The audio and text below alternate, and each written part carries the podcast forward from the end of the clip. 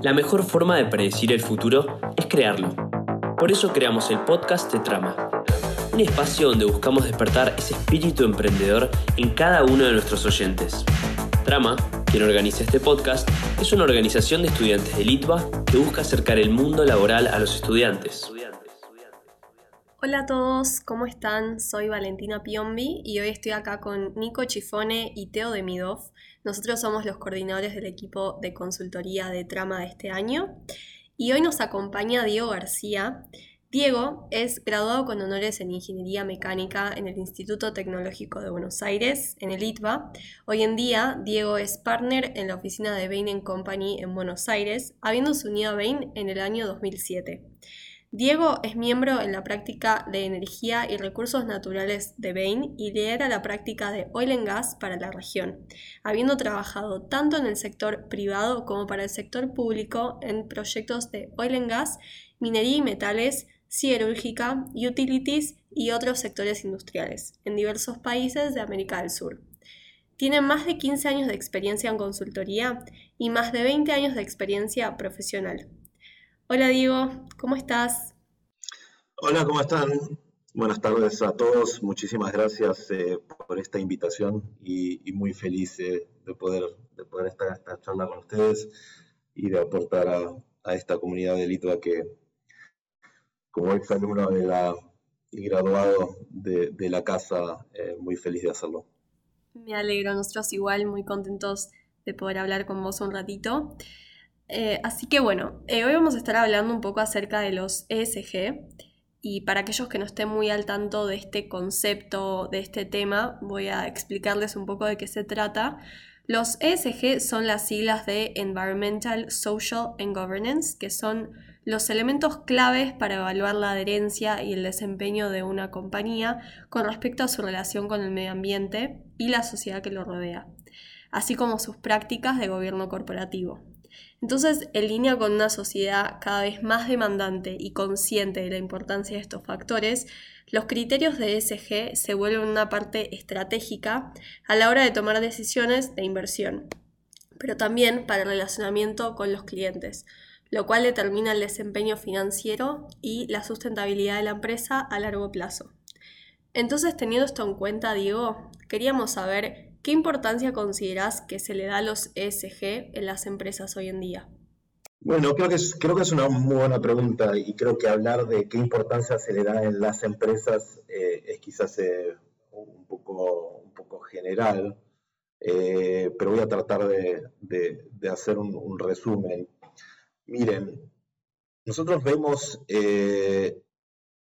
este frame de ESG obviamente en esos tres elementos, pero dividido en 21 dimensiones. Y esas 21 dimensiones, si uno las mira, no son cosas nuevas. Son cosas que, en su gran mayoría, vienen evolucionando por caminos diferentes y con distintos niveles de importancia en distintas compañías, en distintas industrias.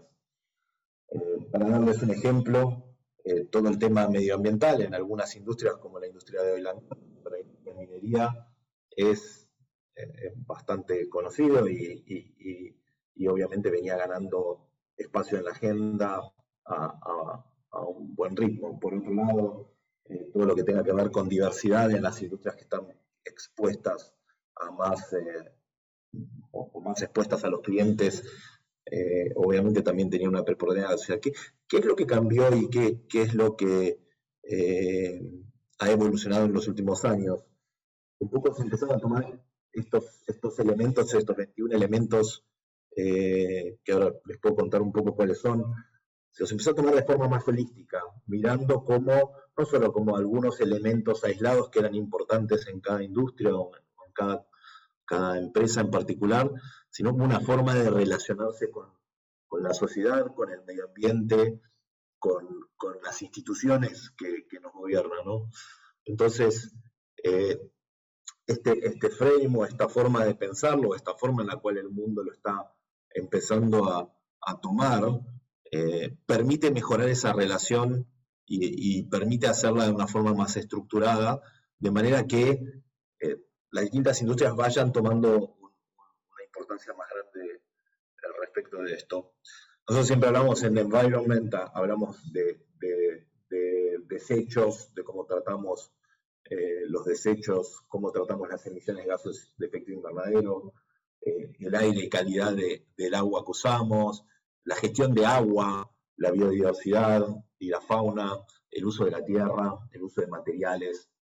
Esos son los 7 elementos del AE, digamos. En Social hablamos de la seguridad de nuestros productos y servicios, hablamos de la salud y el bienestar de nuestros colaboradores y de todo el ecosistema, la privacidad de los datos y la seguridad digital de los datos, la seguridad en el trabajo de los empleados, el trabajo decente, las relaciones con la comunidad y la diversidad y la inclusión. Y en la parte, en la G de Governance, hablamos de abastecimiento justo, de compras justas, de comportamientos anticompetitivos, de impactos económicos indirectos, de transparencia y gestión de riesgos, de gobierno y corrupción, de impuestos y de geopolítica. Entonces esos son un poco los 21 elementos que componen este mundo de ESG. Y cada vez más las compañías, aquellas compañías que quieran realmente lograr no solo un retorno económico, sino también una sustentabilidad a largo plazo, están mirando todos estos 21 elementos, obviamente en distintas industrias con distintos niveles de importancia, de una forma mucho más holística. Se está empezando a tomar esto como parte de la estrategia de la compañía, no es solo cómo generamos un retorno mejor, cómo crecemos más, cómo nos expandimos, cómo podemos aplicar el capital de forma adecuada, pero sino también cómo podemos hacerlo de una forma que esté alineado con lo que espera la sociedad y el futuro desde el punto de vista medioambiental, desde el punto de vista social, desde el punto de vista gobierno. Creo que en el fondo, si uno dice, hay no solo una importancia desde el punto de vista de qué supone esto para la supervivencia de las compañías y la supervivencia de las empresas, sino hay también una cuestión de ética y de moral, que cada vez más las sociedades evolucionan y las empresas y las organizaciones están formadas por personas que están en la sociedad, y en el fondo eso es lo que impulsa un poco esa importancia. Sí, y Diego, recién vos mencionabas un ejemplo en particular, pero nos gustaría ver si nos puedes contar un par más sobre cómo crees que están las diferentes industrias, sobre todo en las que vos trabajaste por tantos años, con respecto a estos criterios. Sí, creo que, mira, hay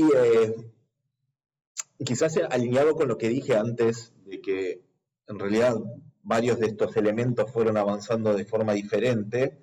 Depende en cada uno de los elementos, hay industrias que están más avanzadas y menos.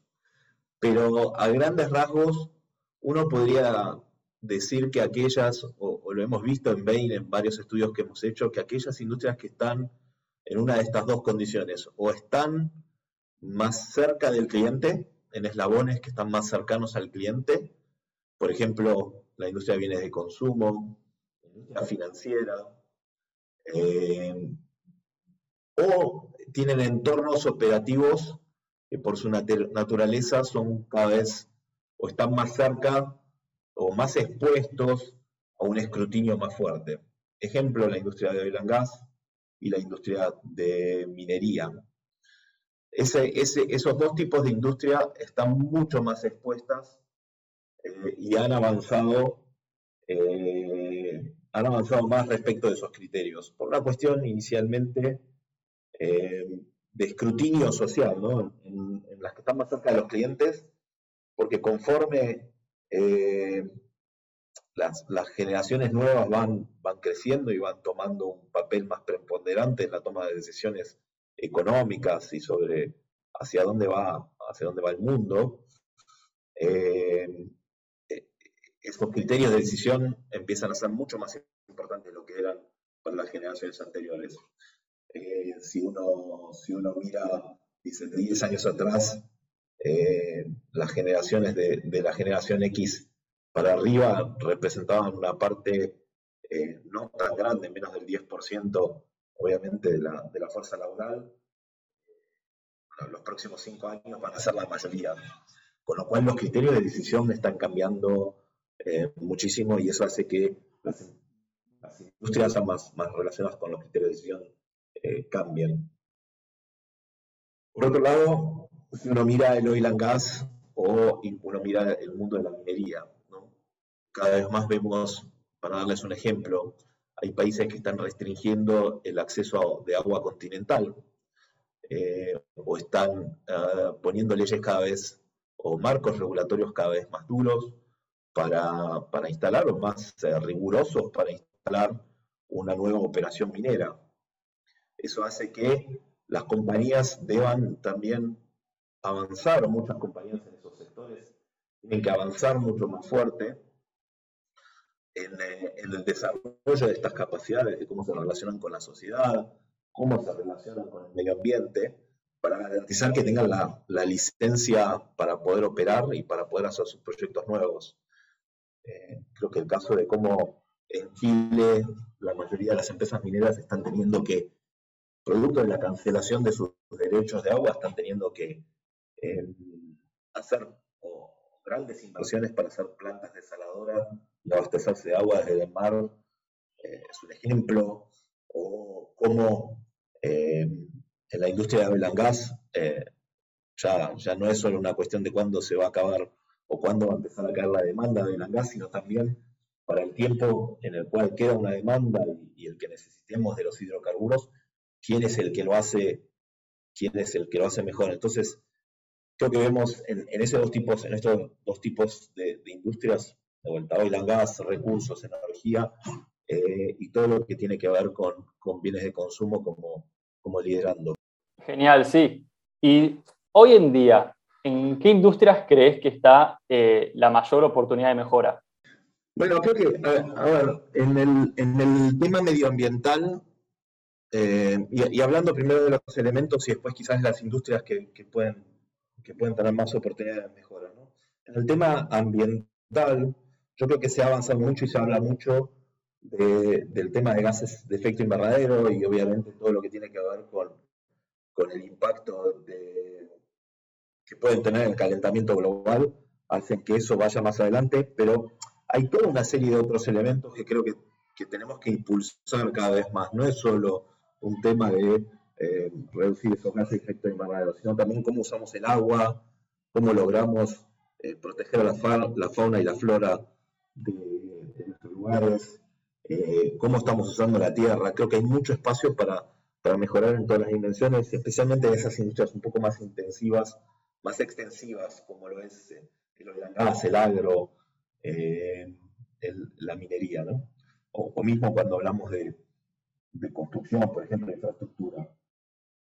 Creo que la parte social, muchas veces, o en los últimos años ha crecido mucho el tema de diversidad y de inclusión, y por otro lado vemos que hay una gran oportunidad o un gran espacio para continuar creciendo lo que tiene que ver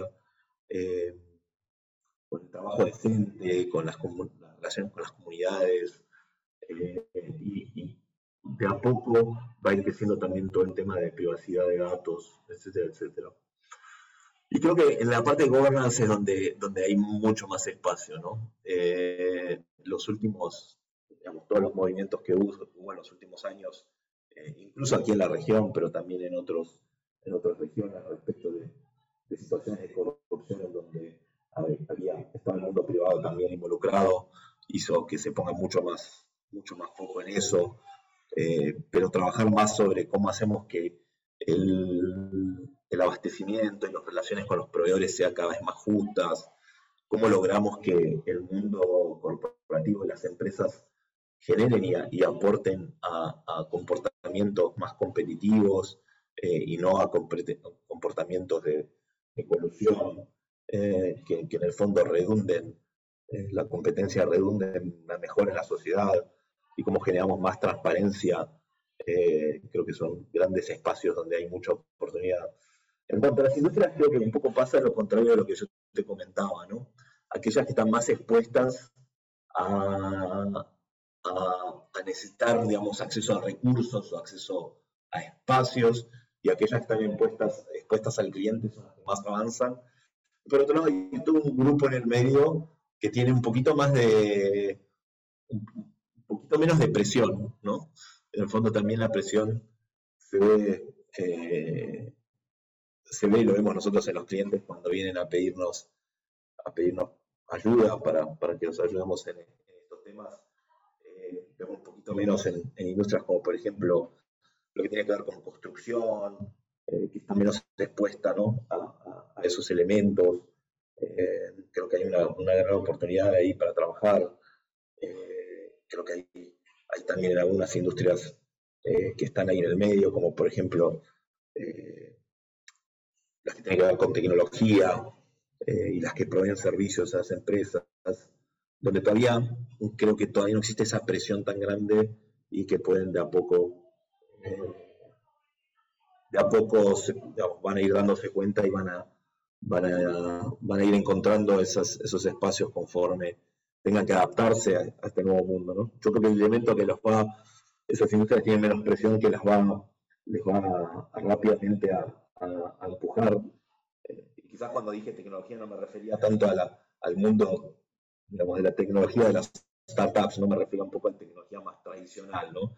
Las empresas de telecomunicaciones, las empresas de hardware, ¿no? Que de alguna forma lo que pasa es que los startups están de alguna forma mucho más a la vanguardia de tratar de atraer a las nuevas generaciones para sumarse a su fuerza de colaboradores y a su equipo y a su ecosistema, ¿no? Entonces están muy, muy pendientes y muy avanzadas en todos estos temas, porque con eso logran tener una propuesta de valor para la gente que trabaja con ellos mucho más adecuada, ¿no? Mucho más alineada con lo que espera la sociedad, ¿no?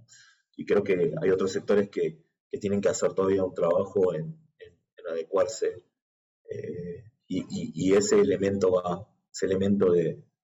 de las personas, del recruiting, de su, en el fondo, su activo más importante es lo que va a ir generando esa mayor presión.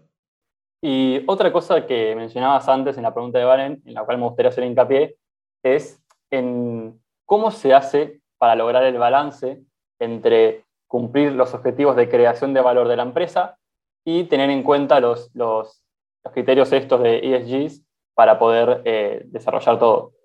Bueno, miren, es una súper buena pregunta, la verdad. Es lo que todo el mundo está intentando hacer. Obviamente, y déjenme ponerlos con un ejemplo de una industria en la cual yo trabajo mucho, ¿no? La industria de energía. Si uno mira... todos sabemos que vamos a tener que ir dejando los hidrocarburos y reemplazándolos por formas de energía mucho más sustentable y que generen menos impacto, principalmente en los gases de efecto invernadero, ¿no? Pero hoy en día, si uno mira la rentabilidad de los proyectos por una serie de factores, todavía la rentabilidad de los proyectos de oil and gas sigue siendo más atractiva que la rentabilidad de muchos proyectos de energías renovables o de hidrógeno o de captura de carbono. Entonces, uno tiene que lograr que tanto la visión de corto plazo de cómo generamos rentabilidad en el corto plazo, que es lo que también se espera de una compañía, pero también cómo logramos sustentabilidad en el largo plazo. Y en el fondo, yo creo que no hay una contradicción en esto. Pareciera que hay una contradicción porque uno dice, bueno, pero si me voy muy fuertemente a tratar de cumplir y veo esto como un costo y lo tengo que pagar para sobrevivir a futuro, pareciera ser muy contradictorio, porque por ahí estoy hipotecando o estoy poniendo en riesgo mi presente y no me voy a poder financiar mi futuro, ¿no? Entonces, creo que en el fondo lo que hay que lograr y lo que las compañías tienen que ver es en qué parte de su cadena de valor y en qué parte tienen el mayor potencial, para no solo pensar en esto como un costo, sino como una oportunidad de generar, digamos, más nuevos negocios, encontrar nichos en donde puedan hacer rentabilidades mejores y aprovechar su base de de activos y su base de conocimiento para lograr eso. Creo que lo peor que uno puede hacer en este mundo es tratar de copiar exactamente lo que hacen otros y tratar de hacerlo solo por hacerlo. Les voy a dar un par de ejemplos. Entonces, por ejemplo, en la industria del acero, que está empezando a estar bastante bajo escrutinio, porque es una de las que genera mayor cantidad de gases de efecto invernadero, porque obviamente para producir el acero se necesita mucha energía y también se utiliza carbón de coque y distintos tipos de reductores para hacer el proceso de reducción del hierro, ¿no? Y eso genera muchos gases de efecto invernadero. Entonces cada vez más está en escrutinio de eso. Pero si uno mira, también cada vez más en algunas regiones está empezando a dar demanda, y nosotros vemos que en los próximos años va a haber una demanda por acero verde, es decir, aquel que tenga una huella de carbono mucho más baja. Entonces, si yo me posiciono en un país o logro estar en un país como Brasil, lo mismo Argentina, lo mismo podría ser Chile, donde podemos tener energía muy limpia a costos muy competitivos, podría estar produciendo ese acero verde para el mundo, para principalmente Europa, que va a ser la primera región que más va a demandar. Y probablemente me paguen un premium por ese acero. ¿Por qué? Y especialmente aquellos que usen ese acero para bienes de consumo, para bienes en donde los consumidores tomen esa decisión con criterios también de sustentabilidad, ¿no? Entonces, si uno encuentra esos lugares, se da cuenta que en realidad lo que uno creía que era un costo, porque yo tengo que convertir, por ejemplo, mis acerías a un proceso más limpio y tengo que invertir en eso, en realidad es una oportunidad, porque si yo hago esas inversiones, probablemente acceda a un mercado que otros no van a poder acceder. Entonces, un ejemplo de cómo uno puede dejar de pensar esto como una forma de, bueno, para cumplir con esto tengo que poner un montón de dinero y invertir un montón de dinero, versus en realidad puedo convertirlo en una ventaja competitiva, ¿no? Creo que también, por otro lado, si uno dice, bueno, la industria de oil and gas tiene en algunos lugares algunas ventajas muy buenas para hacer algunas de las inversiones en energías renovables que requieren de mucha escala y requieren mucho conocimiento. Por ejemplo, el Mar del Norte, incluso en algún momento en el norte de Brasil, donde hay operaciones de exploración y producción de gas offshore. Bueno, esas compañías tienen una ventaja para hacer todo lo que tenga que ver con instalación de eólica offshore, donde si uno logra tener los costos adecuados y si uno logra tener la eficiencia adecuada, puede ser competitiva contra, principalmente en esos lugares, contra la onshore y contra la solar.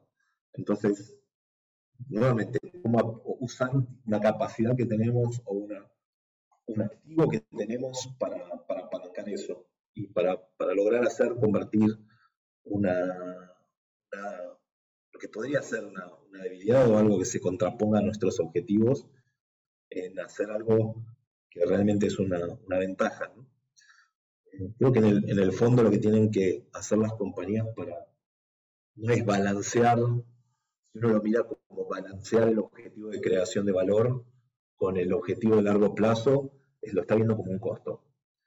Yo creo que lo que hay que hacer es empezar a ver esto y a ver estas oportunidades como, bueno, ¿qué puedo hacer yo? ¿Qué es lo que me demanda cada uno de los stakeholders que deba hacer para yo hacer sustentable mi negocio en el largo plazo? ¿Y qué puedo hacer yo con los activos y las capacidades que tengo para diferenciarme del resto? En el fondo, la cantidad de stakeholders se está multiplicando mucho. Si uno mira, antes era generalmente el regulador, los gobiernos y el regulador los que imponían las reglas de juego para estos tres elementos. Entonces, regulaciones medioambientales, regulaciones respecto de lo que tenés que hacer para la salud, y reglas de cómo operar, regulaciones antitrust o de la competencia, ¿no? Hoy en día la cantidad de stakeholders se está multiplicando mucho, ¿no? No es solo los gobiernos, también es la sociedad misma que empieza a ser mucho más consciente y empieza a presionar, son los empleados, los colaboradores que nos empiezan a poner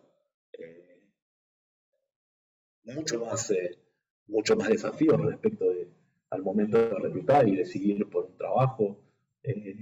No deja de ser solo monetario, solo por cuál es el sueldo, pero también cuál es el propósito de la compañía. También los consumidores que por las cadenas empiezan a presionar, también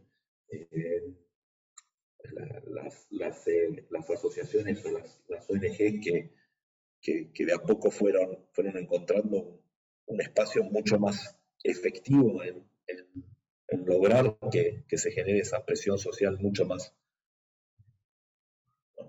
positiva y de lograr mover a las compañías en esa dirección. Pero también empiezan a aparecer otros actores que son los insurgentes, ¿no? Compañías que a través de, digamos, con un costo, con una mochila mucho más bajo, porque, por ejemplo, si yo soy una compañía de oil and gas y tengo toda una serie de activos, para mí es mucho más difícil cambiar esos activos, porque tengo que invertirle un montón a los activos que están produciendo, cuando quizás si viene una compañía insurgente de energías renovables, no tiene esa mochila, entonces puede hacer decisiones de inversión mucho más, o puede posicionarse de una forma mucho más rápida, ¿no? Entonces, también empiezan a aparecer esos insurgentes, ¿no?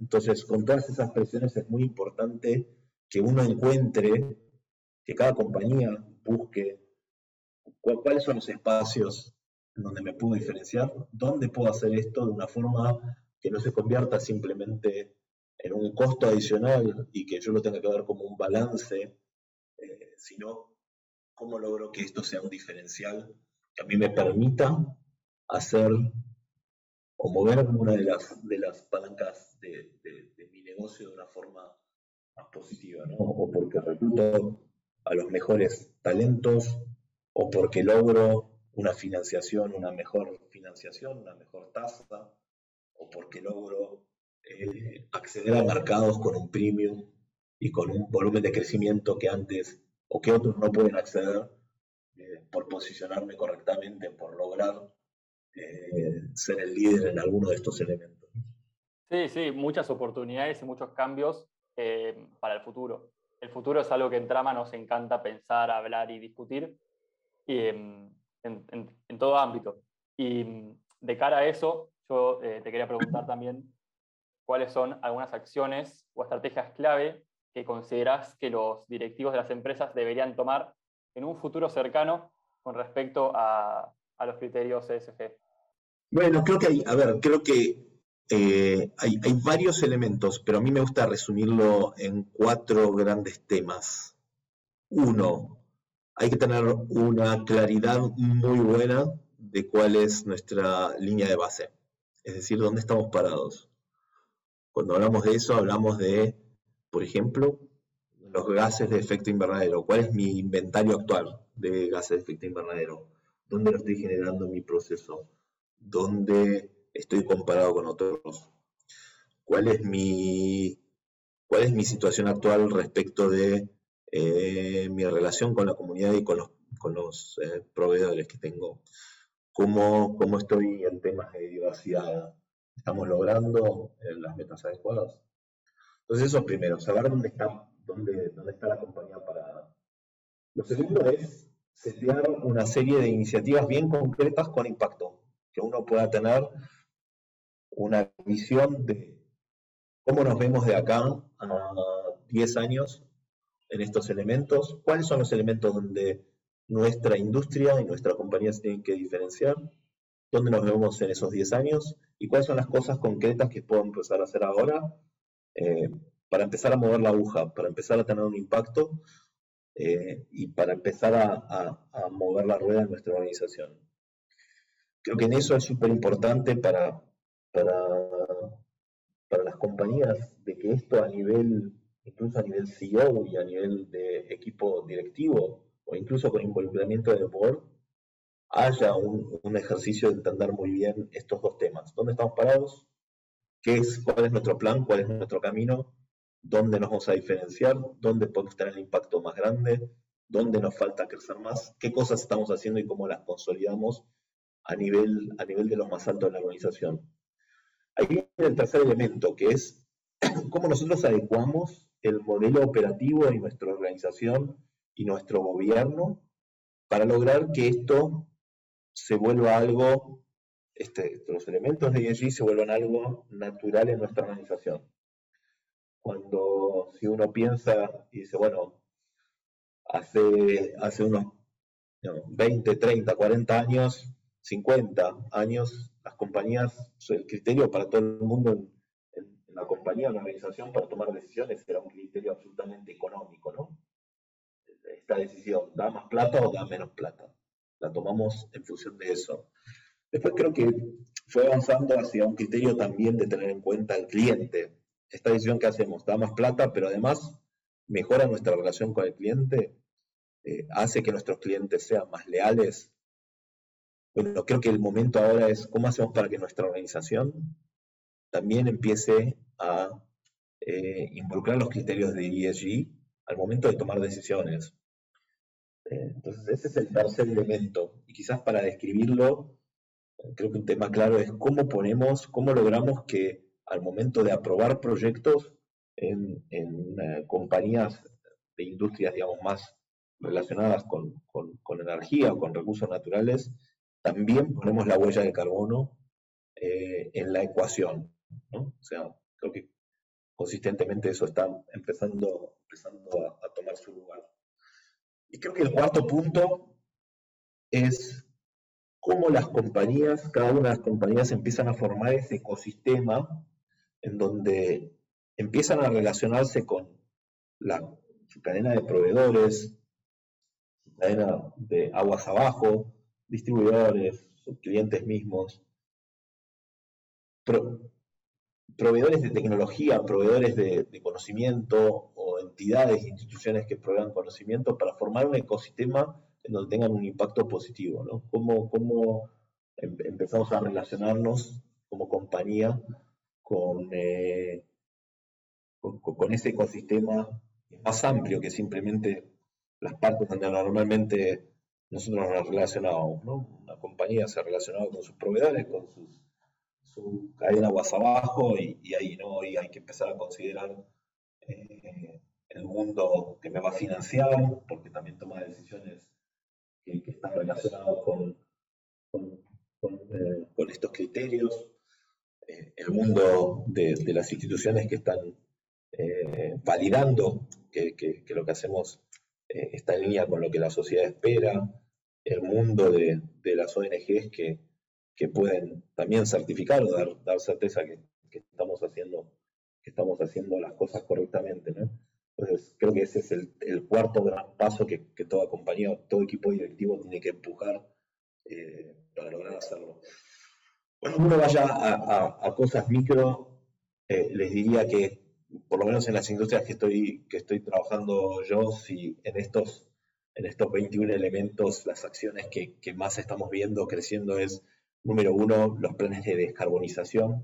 En prácticamente todas las industrias hay un interés y un crecimiento muy grande por hacer su estrategia de net zero, es decir, cómo yo logro en lo que llamamos las emisiones de Scope 1, Scope 2 y Scope 3, que son las Scope 1 es lo que genera mi eslabón o mi actividad, las de Scope 2 son las que están relacionadas con la energía que yo consumo, las de Scope 3 son las que se generan aguas abajo o aguas arriba. Entonces, todo el mundo está por lo menos abarcando ese Scope 1 y Scope 2 y muchos también avanzando en Scope 3. Muchas industrias preocupadas por lo que tiene que ver con la gestión del agua y la gestión de la tierra y la gestión de la biodiversidad. El tema de agro y minería son dos industrias que están muy relacionadas con eso. Vemos obviamente un creciente interés y un creciente avance y acciones concretas en lo que tiene que ver con diversidad e inclusión, creo que ya lo dije, pero sí mucha preocupación y mucho interés genuino en avanzar en eso. Y creo que en la G, todo lo que tiene que ver con transparencia y con comportamientos competitivos son acciones bien concretas. Cuanto más logremos que el mundo privado también sea cada vez más transparente, creo que también permitirá que esto avance y que sea de una forma más holística. Excelente. Diego, siguiendo a tu respuesta sobre el futuro y sobre el deber diferenciarse, ¿consideras justamente como medidas que pueden tomar las empresas para diferenciarse en el nuevo mundo que está por venir? No, muy buena pregunta. Creo que depende mucho de la industria. Entonces, creo que como comentaba antes, les voy a dar algunos ejemplos. Entonces, si yo soy una compañía o compañías en el mundo de minería que tienen una muy buena capacidad de relaciones con la comunidad, de gestión de su agua o de gestión de sus emisiones, van a tener en un mundo donde los proyectos para muchos de los metales que necesitamos para el futuro son cada vez más desafiadores. Esas compañías van a tener acceso a proyectos en países en donde obviamente esta preocupación crece, ¿no? Y aquellas que no logren hacer eso probablemente deban operar o tengan que encontrarse con proyectos en localizaciones que son mucho más difíciles de operar, ¿no? Entonces, una forma es escoger 2 o 3 de estos elementos que sean más críticos para tu industria y realmente apostar a ellos y diferenciarte en ellos para acceder a activos o a proyectos o a negocios que otros no pueden acceder, ¿no? Creo que el otro abordaje es un abordaje un poco más holístico, que es tomar un compromiso y un poco poner la zanahoria ahí adelante, tomar un compromiso más fuerte que el resto, definir una estrategia muy clara y que nos permita, como dije antes, encontrar y ponerlo a nivel, esto hay que hacerlo todo a nivel del C-Level, o sea, tiene que depender mucho del CEO y incluso del directorio, del board. Entonces, definir una estrategia muy clara, elegir esos espacios de diferenciarse, elegir cómo vamos a apostar y armar un roadmap muy claro para que tanto internamente como externamente nos puedan entender. Y también involucrarlo un poco relacionado con lo que dije antes, ¿no? Lograr embeberlo dentro de la organización, ¿no? Lograr que la organización tome decisiones tomando estos criterios. Entonces, creo que eso, cuando uno llega a que la organización realmente entienda que al momento de tomar una decisión tiene que tener en cuenta A, B y C, y para eso se necesita trabajar en incentivos, en los procesos decisorios, en varios temas relacionados para hacerlo. Cuando se logra eso, ahí uno tiene un diferencial, ¿no? Ahí uno puede decir, mi compañía opera diferente y eso me va a permitir sacar rédito. Qué sé yo, creo que hay varios ejemplos de compañías que pueden diferenciarse de esa forma. Pero creo que por sobre todo, para diferenciarse en este mundo donde todo el mundo está haciendo compromisos, si uno mira, creo que es interesante, ¿no? Todo el mundo de los recursos naturales está haciendo unos compromisos muy fuertes o planteando una serie de trayectorias muy agresivas respecto a la descarbonización, por ejemplo. Pero cuando uno va a ver eso, involucra desafíos muy, muy grandes respecto a cómo ejecutarlo, ¿no? ¿Cómo vamos a ir reemplazando el oil and gas por fuentes de energía renovables? ¿Cómo vamos a ir reemplazando o haciendo el offsetting de carbono? Si vamos a seguir quemando por un tiempo hidrocarburos, bueno, ¿cómo yo hago el offsetting? Puedo hacerlo a través de medios naturales, puedo hacer carbon capturing, Bueno, hay grandes desafíos por hacerlo. Creo que donde se diferencian las compañías no es solo en tomar el compromiso, sino, como dije antes, definir muy claramente su estrategia, dejarla clara para sus empleados y para todo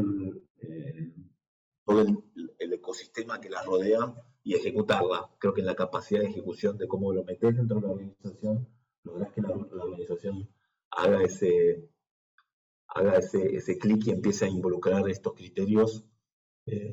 Ahí es donde se hace la diferenciación. Después los compromisos creo que van a ser de todos. Claro, bien. Eso por el lado de las empresas, y más por nuestro lado como consumidor.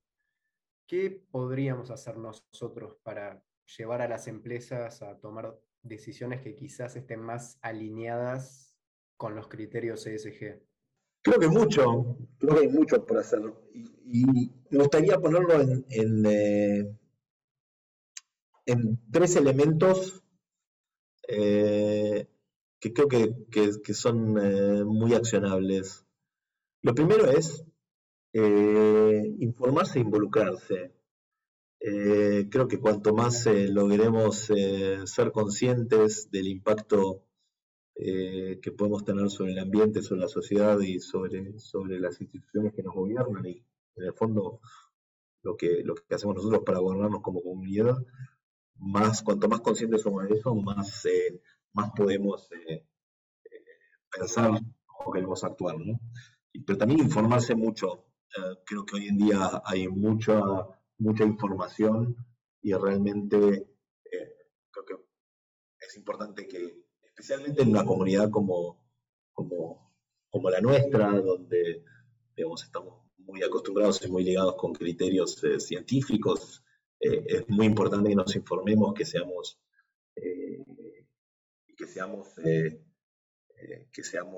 críticos con eso, ¿no? Ahí va la segunda. Para mí es comprometerse con una visión comprometida,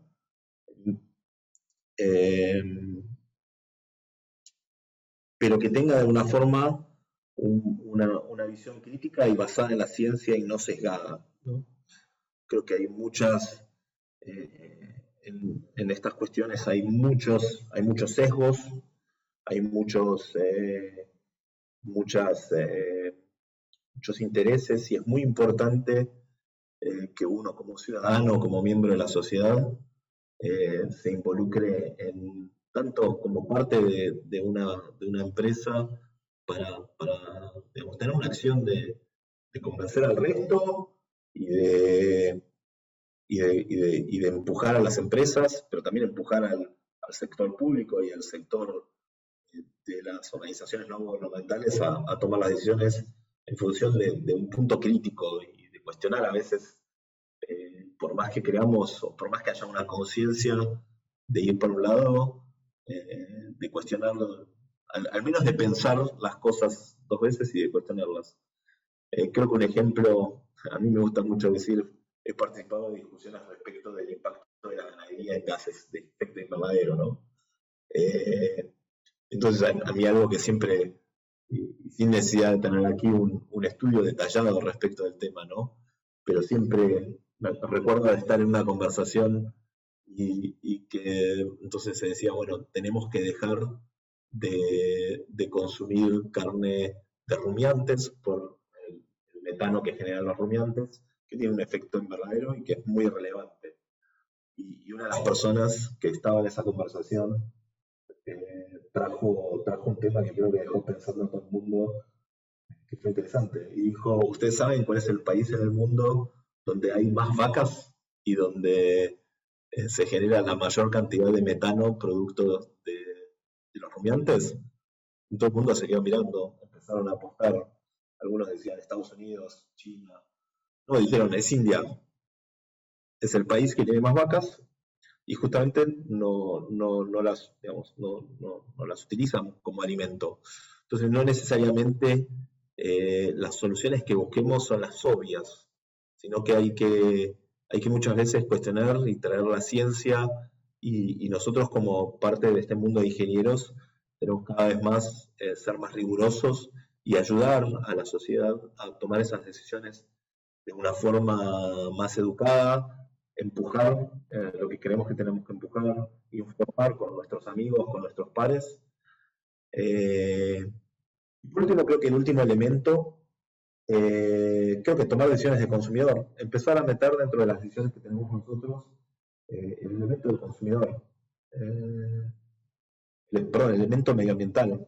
Entonces, al momento que uno, si tiene la posibilidad de elegir entre, no sé, un auto que genera unas emisiones y un auto que genera mucho menos, bueno, ponerlo dentro de la mesa. Cuando uno compra un aire acondicionado, cuando uno va y compra un bien de consumo, empezar a meter esos elementos y empezar a comprometerse, porque en el fondo, con esas pequeñas cosas es con lo que vamos a hacer la gran diferencia, ¿no? Claro, perfecto. En sí hay parece haber una gran responsabilidad por parte del consumidor y entender bien de qué estamos hablando, ¿no? Antes. Sí, absolutamente. Incluso desde el punto de vista de cómo invertimos, ¿no? Cuando uno tiene sus ahorros y cómo invierte, empezar también a tomar esa decisión. Perfecto, muy bien. Y volviendo más al lado de las empresas y a las consultoras, ¿cuál pensás que sería el papel de una consultora como Bain en los criterios ESG y cómo ayudarían a las empresas en estos temas? Sí, mira, creo que hay varios elementos que tenemos que hacer nosotros y que lo estamos haciendo. El primero es tener nosotros nuestra visión de cómo aportamos a esto, y nosotros como compañía y como institución, cómo hacemos, ¿no? Cómo nos volvemos amigables con el medio ambiente, cómo reducimos nuestras emisiones, que es principalmente el tema de la E, donde más impacta, y cómo reducimos nuestro waste, logrando un mayor reciclamiento de lo que hacemos. Creo que el segundo punto también es en lo social, obviamente, cómo aumentamos la diversidad y cómo nosotros empujamos a que se tomen decisiones relacionadas con eso, y cómo logramos que también nuestros clientes, y tenemos un papel de advocacy con nuestros clientes para conversarnos de la importancia de esos eventos. Entonces, creo que el número uno es eso, nosotros dar el ejemplo y estar a la vanguardia de estos elementos. Creo que el segundo tema es que muchas compañías cada vez más nos vienen a pedir que los ayudemos a formatear y a estructurar estos cuatro elementos que yo les decía, ¿no? ¿Cuál es nuestra línea de base? ¿Cuál es nuestro plan? ¿Cuál debería ser nuestro plan para ir hacia el futuro? ¿Cómo cambiamos nuestra organización? ¿Cómo generamos nuestro ecosistema, ¿no? Entonces, creo que también nuestro papel es ayudar a las compañías a visibilizar la importancia que tiene en sus negocios y la sustentabilidad de ese negocio para el futuro, y también ayudarlos a armar esos planes y esas capacidades nuevas, y ayudar a encontrar y a generar ese ecosistema que las ayuda a ser mejores, ¿no? Entonces, creo que son esos dos grandes elementos: uno, dar el ejemplo y mostrar dónde está la vanguardia, comprometernos y ejecutar, como dije antes, no solo el compromiso, sino ejecutarlo, lograr resultados, pero también, por otro lado, ayudar a las compañías a adaptarse a este mundo y hacerlo cada vez mejor, ¿no? Que nuestro compromiso como no solo como actores de una sociedad y de economía, sino también como personas y como parte del ambiente en el que vivimos, del planeta en el que vivimos, de la sociedad en la que vivimos y de las instituciones que formamos, ¿no? Totalmente, me parece muy interesante esto último que planteás. Estoy de acuerdo que me parece que es algo que todos deberíamos empezar a tomar un poco más de conciencia acerca de estos temas, no únicamente aquellos que pertenecen, digamos, al mundo empresarial o de la economía. Así que me parece que es un buen momento también para ir cerrando el podcast. Esta última reflexión que hiciste me pareció muy interesante y me gustaría saber si por ahí tenés algo más para agregar, algo que te gustaría comentarle a aquellos que nos están escuchando, más que nada estudiantes universitarios, alguna reflexión, conclusión final?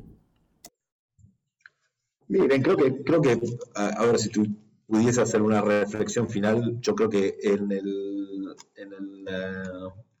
el fondo esto es una cuestión de moral que todos deberíamos estar empujando, ¿no? Cómo hacemos que nuestra sociedad mejore y en el fondo las empresas, el sector privado son parte de esa sociedad y tenemos que lograr que funcionen de una forma que agreguen valor a la sociedad y al medio ambiente, ¿no? Y creo que ese camino lo estamos comenzando y nosotros como actores de ese camino creo que tenemos una responsabilidad grande de hacerlo. Entonces quería de alguna forma llamar también a la comunidad de Litva a involucrarse en estos temas, a preocuparse, a involucrarse y por sobre todo a aplicar ese criterio científico y esa rigurosidad que creo que nos une a todos en nuestra comunidad y estoy seguro que Litva puede tener, la comunidad de Litva y todos nosotros podemos tener un papel muy importante en esto. Entonces,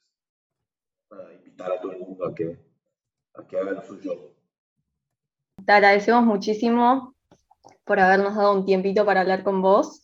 Teo, Nico, no sé si quieren agregar algo más.